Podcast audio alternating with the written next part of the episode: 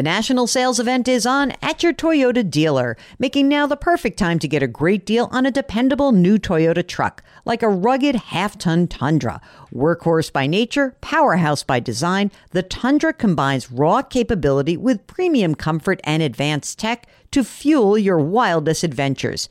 And with the available iForce Max hybrid powertrain, you can take electrifying horsepower farther than ever before. Or check out the fully redesigned Tacoma, delivering trail dominating power and captivating style. The new Tacoma was born to make your off roading dreams come true. And with new available tech, this legendary truck is getting even better. And when you buy a Toyota truck, you buy Toyota dependability, meaning your truck will hold its value long into the future. So visit your local Toyota dealer and check out amazing national sales event deals when you visit buyatoyota.com. Toyota, let's go places. Welcome to the Jill on Money Show. It's Monday, January 16th. It's Martin Luther King Day. And I uh, hope that you are having a good day off and that after you have listened to this, you do something to think about Martin Luther King Day. Um, or maybe you want to stop right now, do it, and then come back to this. Because today we are airing the third part of the first chapter of my new book, The Great Money Reset 10 Bold Steps to Turn Chaos into Opportunity.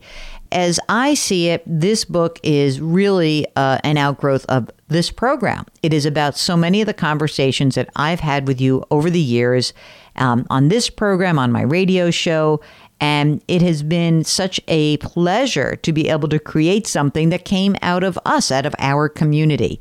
And so I am here to present the third part of the first chapter for the Great Money Reset. If you want to pre order it, you can do that at our website, jillonmoney.com. Okay, here is the third part. When you think of backup plans to go with your various scenarios best case, middle case, worst case don't just sketch them out do the legwork to put those plans in place so they're there if you need them. I didn't just say, oh, I'll go back to financial planning if a career in media doesn't work out. I contacted a friend of mine who owned a financial planning and investment management firm, told him of my plans, and asked if I might come to work for him if media didn't work out for me. To my delight, he told me that I always had a job if I ever needed one. Do you think that took some of the pressure off? Abso-friggin-lutely. If you're married or otherwise partnered, there's an additional wrinkle to consider when running through the Fabulous Five and envisioning specific scenarios. What can your spouse or partner tolerate? You might be able to swallow making 50% a year less than you currently do, or slashing your discretionary spending by $1,000 a month to make the numbers work, or taking retirement at age 68 instead of age 62. But does your significant other feel similarly? If not, you might be in for some trouble, such as an unforeseen and unwanted change in your relationship status if you go ahead with a big move.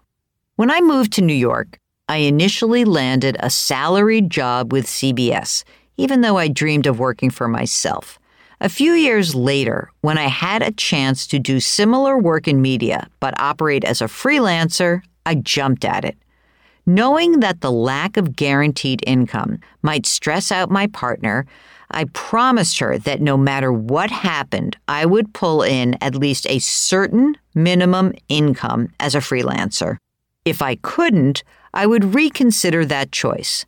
This helped her feel good about my shift to working for myself. Happily, I've always been able, knock on wood, to live up to my end of the bargain. It hasn't hurt that she's achieved more financial stability in her career as well. So far, I haven't said much about an obvious option available to you.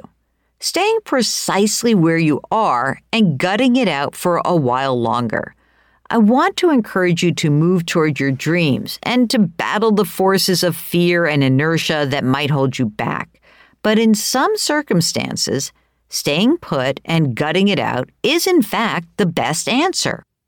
If you only have three more years to work before you'll be eligible for a nice, juicy pension, then make the responsible choice and stay. Don't be a child.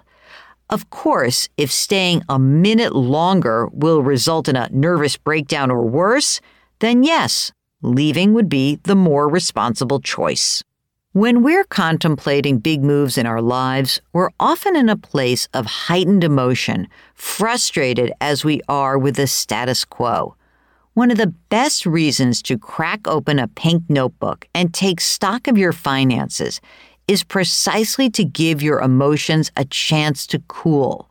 When you do, you might find that a change is the opposite of what you want. During the first year of the pandemic, a good friend of mine came very close to ending a 25 year relationship. She had worked herself into a tizzy, convincing herself that she hated being coupled and that the right answer was to take up with a woman 10 years younger. When I reminded her that COVID was happening and nobody was happy, she assured me that her discontent was real. I'm great friends with my wife, but our sex life is non existent. I'm 50 years old. Life is passing me by. The pandemic is making me feel like anything can happen. So why am I staying in this place? She didn't start a pink notebook, at least not that I'm aware of, but she did step back and consider the financial consequences of divorce at her age. She also, to her credit, went into serious therapy and convinced her wife to begin marriage counseling. In the end, she decided that even if their sex life would never meet her expectations, she did love her wife and would find the most happiness if she stayed. So she did. Bottom line don't be afraid to blow things up, but please don't do it if you don't have to or if you shouldn't. The power of taking stock. When Ross from Texas told me he had a hankering to leave his dumb old corporate job, but wanted help thinking it through, I was more than happy to oblige. We ran through many of the basics. I learned that he earned $150,000 a year base salary with an extra $25,000 bonus. His wife pulled in about $10 to $20,000 a year working part time. The couple had about $2 million in retirement savings, with $1.8 million of that in a 401k. They also owned an investment property worth $237,000 with a large outstanding mortgage balance, but a positive cash flow of $600 a month. Ross and his wife owned a primary residence valued at about $580,000 that was almost paid off. Just another $55,000 to go. And they planned to stay in that house if he left corporate America. Finally, they had amassed a decent sized emergency fund of $65,000. As we considered future scenarios, Ross told me he anticipated he'd need about eighty to ninety thousand dollars in post-tax retirement income to maintain their desired standard of living. If he waited until age 70 to claim his pension, he would receive $500 a month. If he wanted to claim it early as a lump sum, he would receive $90,000. If Ross and his wife waited until age 70 to claim Social Security retirement benefits, they could count on a combined $57,000 a year in income from that.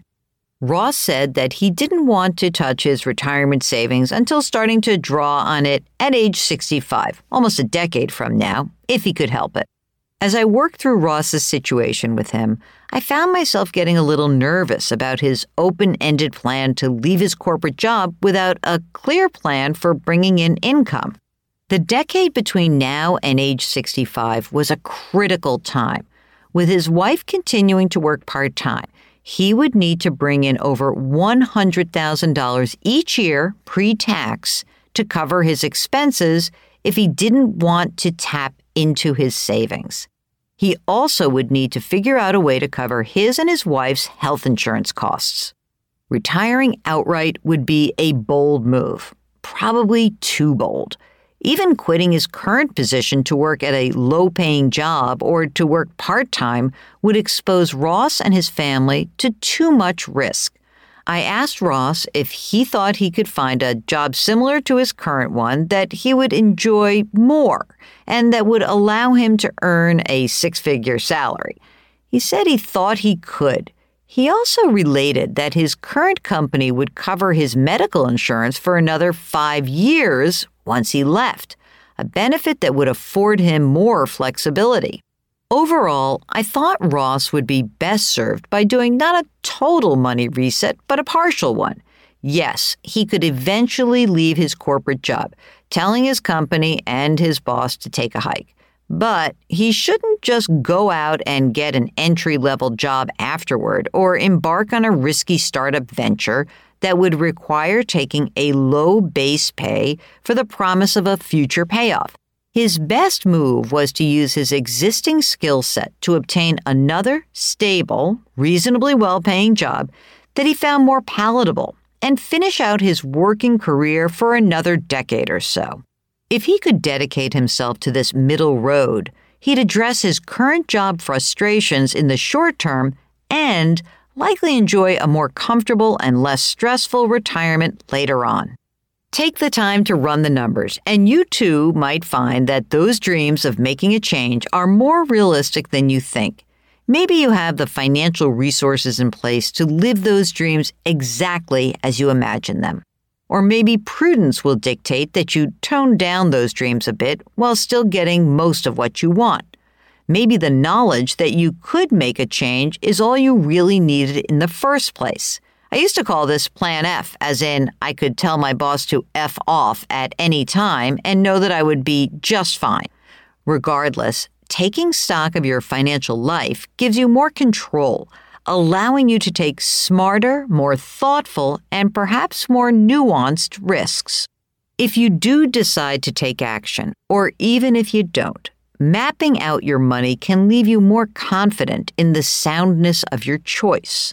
Since others in your life might be offering their, sometimes unsolicited and conflicting, advice, performing an analysis allows you to cut through any confusion you might be experiencing and to feel empowered. Ross now knows he can afford to leave his job with the caveats just mentioned. As described in the introduction, Melissa knew she could take the big, for her, step of quitting and putting her career on pause for the first time in 15 years because she had run the numbers. When her parents confronted her with their doubts, she had actual data to reassure them and herself. Many of us somehow feel we lack permission to make a change. I hereby grant you that permission on one condition get your numbers straight. I don't know if a great money reset or some lesser version of one is right for you, but you don't know it either unless you stop dreaming for a moment, sit your butt down, and do the math. Rock the reset. Take an honest look at your finances before you leap. Focus your analysis on the fabulous five resources, liabilities, housing situation, spending, outstanding obligations. Create best case, middling, and worst case scenarios for the future and consider taking incremental steps rather than a single big leap. Well, thanks for listening. I hope this uh, three parter has gotten you psyched to pre order the book. You will find that there are a lot of valuable tips and steps and a framework that will help you turn chaos into opportunity, that will give you a framework to make a great money reset in your life. So, all the information is directly on the website, jillonmoney.com. Pre order there. You can always ask us a question anytime at the website, jillonmoney.com. Just click the contact us button. Put your hands metaphorically on someone's back. Someone needs you today, I can tell you that. Change your work, change your wealth change your life. Thank you for listening. We'll talk to you tomorrow.